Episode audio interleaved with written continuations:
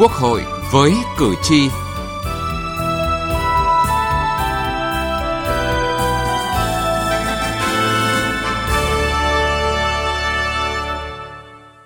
Thưa quý vị và các bạn, như vậy kỳ họp thứ 5 Quốc hội khóa 15 đã kết thúc đợt họp thứ nhất với 3 tuần làm việc nghiêm túc, sôi nổi, tích cực, hiệu quả. Kỳ họp sẽ tiếp tục đợt 2 vào thứ hai tới để các cơ quan của Quốc hội, Chính phủ và các cơ quan hữu quan có thời gian tiếp thu, chỉnh lý, hoàn thiện dự thảo luật, dự thảo nghị quyết. Chương trình Quốc hội với cử tri hôm nay xin dành toàn bộ thời lượng để nhìn lại những hoạt động nổi bật trong đợt 1 của kỳ họp thứ năm này. Thưa quý vị và các bạn,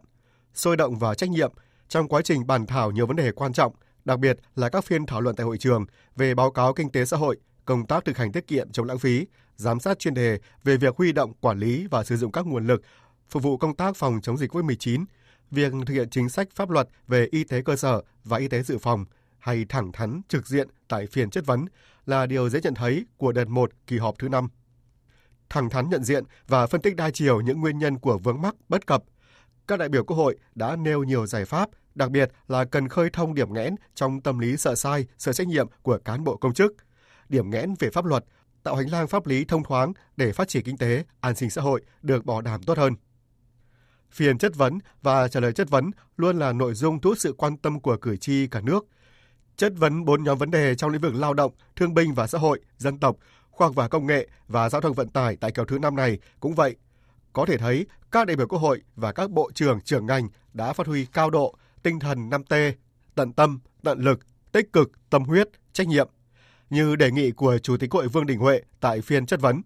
Điều này trước hết thể hiện ở số lượng đại biểu đăng ký chất vấn liên tiếp lập kỷ lục. Phiên chất vấn đã có 454 lượt đại biểu Quốc hội đăng ký chất vấn, 112 lượt đại biểu Quốc hội đã thực hiện quyền chất vấn, trong đó có 49 đại biểu tranh luận để làm rõ hơn các vấn đề quan tâm, nâng tổng số lượt đại biểu tham gia chất vấn của hai năm đầu nhiệm kỳ Quốc hội khóa 15 lên 861 lượt. Với sự chuẩn bị công phu về dữ liệu, không ngại va chạm, các đại biểu đã truy vấn đến cùng trách nhiệm quản lý nhà nước của các cá nhân người đứng đầu và các cơ quan chức năng. Đơn cử như vấn đề được đại biểu Vũ Thị Lưu Mai, đoàn đại biểu Quốc hội thành phố Hà Nội chất vấn tranh luận với Bộ trưởng chủ nhiệm Ủy ban dân tộc Hầu An Lành. Theo báo cáo số 100 của chính phủ thì còn hướng dẫn chậm, hướng dẫn sai, giải ngân kém phải trình Quốc hội kéo dài thời gian thực hiện theo nghị quyết 69 đề nghị Bộ trưởng chỉ rõ nguyên nhân chủ quan và trách nhiệm của Bộ trưởng. Hết năm 2022 là đã triển khai cơ bản các văn bản. Thế nhưng mà trong quá trình triển khai này cũng có những thủ tục chậm. Chúng tôi xin cũng ờ, nhận trách nhiệm trước chính phủ. Bộ trưởng có nói hết 2022 đã hoàn thành xong việc ban hành văn bản hướng dẫn. Tuy nhiên trên thực tế hoàn toàn không phải như vậy. Tại báo cáo số 100 ngày 1 tháng 4 năm 2023 của chính phủ đã nêu rất rõ, đến thời điểm hiện nay, Ủy ban dân tộc chưa hoàn thành xây dựng văn bản ban hành hai văn bản hướng dẫn chậm. Tại thông tư 02 của Ủy ban dân tộc và thông tư 15 Bộ Tài chính cũng có một vài một số nội dung là chưa thống nhất thì đấy là những vấn đề là chưa thống nhất chứ không phải là chưa phù hợp với các quy định pháp luật. Tôi không hiểu là giữa chưa thống nhất với chưa phù hợp ở đây thì nó khác nhau điểm gì. Nhưng báo cáo 100 của ờ, chính phủ thì nói rất rõ đó là văn bản hướng dẫn là không phù hợp với luật đầu tư công những vấn đề người dân, doanh nghiệp bức xúc quan tâm và những vấn đề nóng bỏng của đất nước thuộc phạm vi các nhóm vấn đề chất vấn đã được các đại biểu Quốc hội phản ánh trọn vẹn trong các câu hỏi. Điều này cho thấy sự kết nối, tương tác giữa đại biểu, cử tri ngày càng gắn bó mật thiết. Chỉ có như vậy, đại biểu mới nắm bắt được suy nghĩ, tâm tư, nguyện vọng của hàng chục triệu cử tri với đa dạng nhu cầu và lợi ích khác nhau. Theo đại biểu Trần Thị Vân, đoàn Bắc Ninh và đại biểu Tạ Văn Hạ, đoàn Quảng Nam – Việc nhiều đại biểu bấm nút tranh luận cũng thể hiện tinh thần giám sát đến cùng và cho thấy lấy của người dân, lấy của đất nước đã được đặt lên trên tất thảy. Cái không khí trên hội trường nó rất là sôi nổi và không thể hiện qua cái việc là ờ, chỉ là đông các đại biểu chất vấn mà sau các cái chất vấn khi bộ trưởng trả lời thì lại có các cái đại biểu mà muốn tranh luận ngày càng nhiều hơn và tôi cho rằng là cái uh, câu trả lời của đại bộ trưởng cũng rất là thẳng thắn rõ vấn đề. Thế tuy nhiên thì trong quá trình mà tranh luận thì cũng có rất là nhiều ờ, đại biểu tham gia để hỏi một cái vấn đề và nó làm cho cái không khí của hội trường nó nó tăng nhiệt hơn và tôi cho rằng là nó rất là hiệu quả. Tôi nghĩ rằng là sau cuộc chất vấn này thì chắc chắn là những cái à, lĩnh vực mà được đại biểu chất vấn ngày à, lần này thì sẽ có những cái cải thiện và có những cái thay đổi rõ ràng. Phiên chất vấn còn thành công qua sự thể hiện đậm nét tính chuyên nghiệp trong hoạt động của Quốc hội. Tính chuyên nghiệp có thể thấy rõ ở sự tận tâm, tận lực, tích cực, tâm huyết và trách nhiệm của các đại biểu, thực hiện đầy đủ trọn vẹn chức năng giám sát tối cao đối với hoạt động của nhà nước.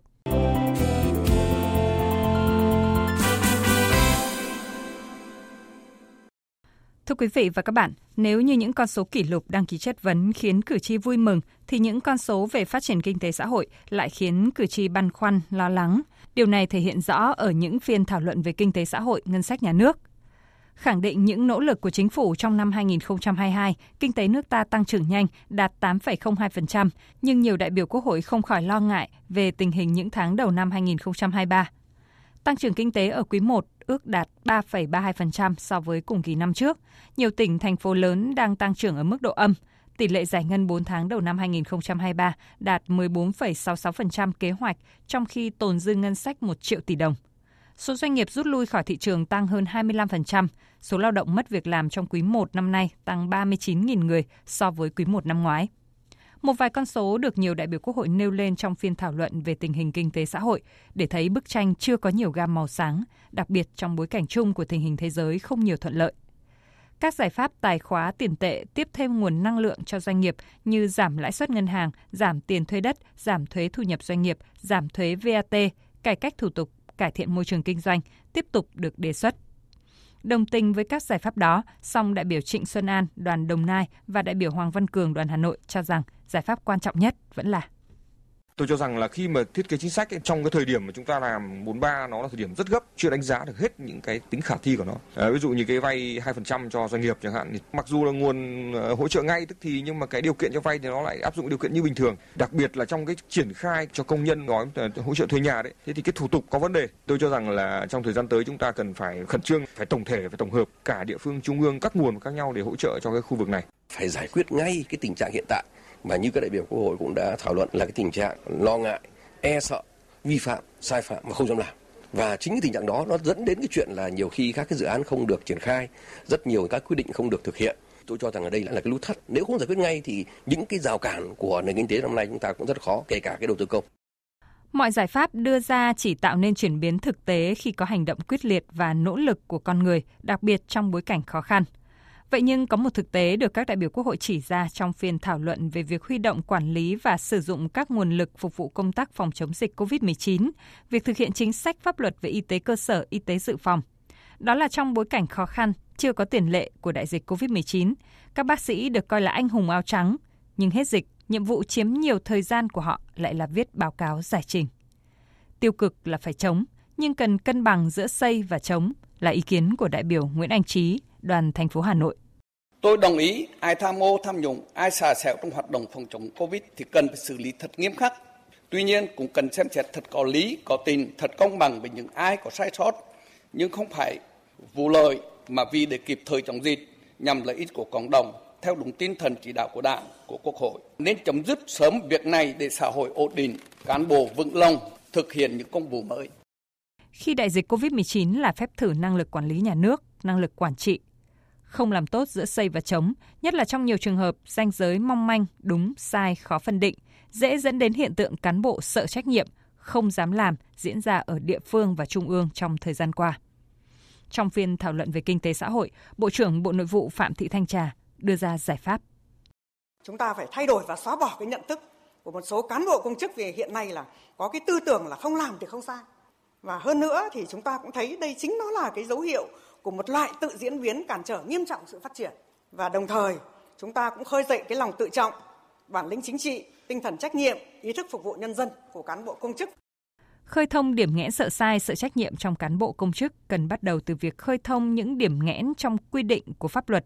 để việc bảo vệ người dám nghĩ, dám làm không trở nên bất khả thi, để cán bộ không còn vừa làm việc vừa sợ sai do tính thiếu thống nhất của hệ thống pháp luật.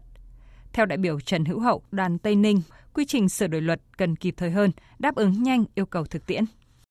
Tôi nghĩ rằng trước hết Quốc hội, Ủy ban Thường vụ Quốc hội, cơ quan của Quốc hội dám nghĩ dám làm trước, là dám nghĩ là dám sửa luật ngay. Cái nào nó thuộc ở cái cấp của chính phủ, chính phủ sửa cho kịp. Cái nào mà cần phải có ý kiến Quốc hội, cần phải sửa luật thì cũng phải đề xuất cho kịp và Quốc hội xem xét cho nhanh. Khi pháp luật càng rõ ràng cụ thể khả thi và hiệu quả thì càng là định hướng tốt là kim chỉ nam cho cán bộ dám làm, ít sợ sai vì đã có pháp luật bảo vệ.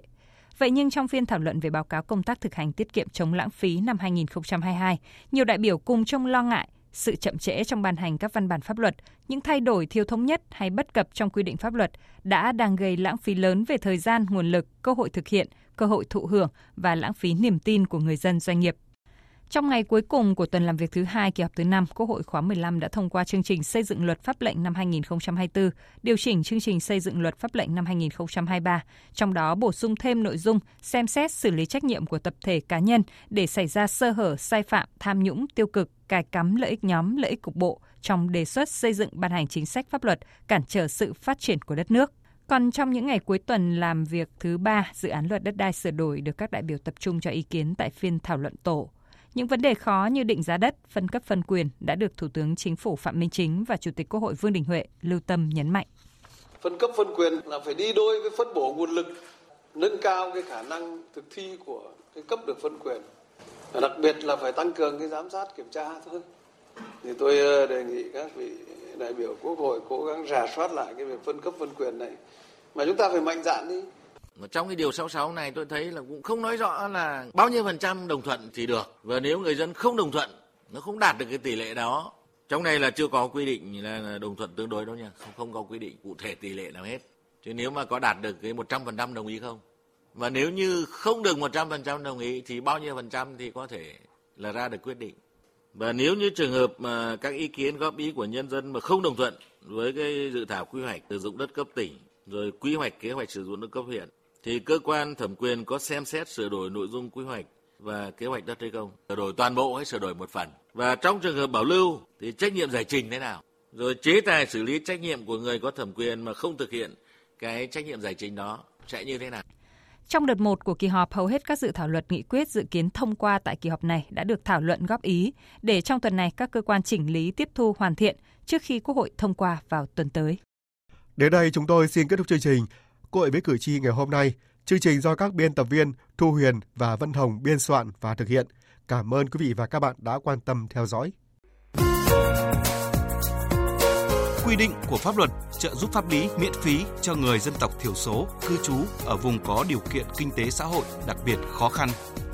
theo quy định của luật trợ giúp pháp lý, thì người dân tộc thiểu số cư trú ở vùng có điều kiện kinh tế xã hội đặc biệt khó khăn hoặc người dân tộc thiểu số là người có công với cách mạng, là người thuộc hộ nghèo, là trẻ em, là người bị buộc tội từ đủ 16 đến dưới 18 tuổi, là người bị buộc tội thuộc hộ cận nghèo hoặc thuộc một trong các trường hợp khác quy định tại khoản 7 điều 7 Luật trợ giúp pháp lý sẽ được nhà nước trợ giúp pháp lý hoàn toàn miễn phí, không phải trả tiền, lợi ích vật chất hay lợi ích khác. Khi gặp vướng mắc tranh chấp pháp luật, người dân tộc thiểu số thuộc một trong các trường hợp nêu trên, hãy đến Trung tâm trợ giúp pháp lý nhà nước nơi cư trú hoặc tổ chức tham gia trợ giúp pháp lý để được trợ giúp pháp lý bằng các hình thức sau. Tư vấn pháp luật, hướng dẫn, đưa ra ý kiến, giúp soạn thảo văn bản liên quan đến tranh chấp, khiếu nại, vướng mắc pháp luật, hướng dẫn giúp các bên hòa giải, thương lượng, thống nhất hướng giải quyết vụ việc, tham gia tố tụng, bào chữa, bảo vệ quyền và lợi ích hợp pháp trước các cơ quan tiến hành tố tụng, công an, viện kiểm sát, tòa án. Đại diện ngoài tố tụng trước các cơ quan nhà nước có thẩm quyền khác để được bảo vệ quyền và lợi ích hợp pháp cho người được trợ giúp pháp lý. Hiện nay, các tổ chức thực hiện trợ giúp pháp lý cho người dân tộc thiểu số bao gồm 63 trung tâm trợ giúp pháp lý nhà nước trực thuộc Sở Tư pháp, các tỉnh, thành phố trực thuộc Trung ương và các tổ chức tham gia trợ giúp pháp lý bạn có thể tìm thông tin liên hệ của các trung tâm trợ giúp pháp lý nhà nước và tổ chức tham gia trợ giúp pháp lý bằng cách truy cập danh sách tổ chức thực hiện trợ giúp pháp lý trên cổng thông tin điện tử Bộ Tư pháp, trang thông tin điện tử trợ giúp pháp lý Việt Nam, trang thông tin điện tử của Sở Tư pháp địa phương hoặc có thể gọi về Cục Trợ giúp pháp lý Bộ Tư pháp theo số điện thoại 024 6273 9631 để được cung cấp thông tin liên hệ.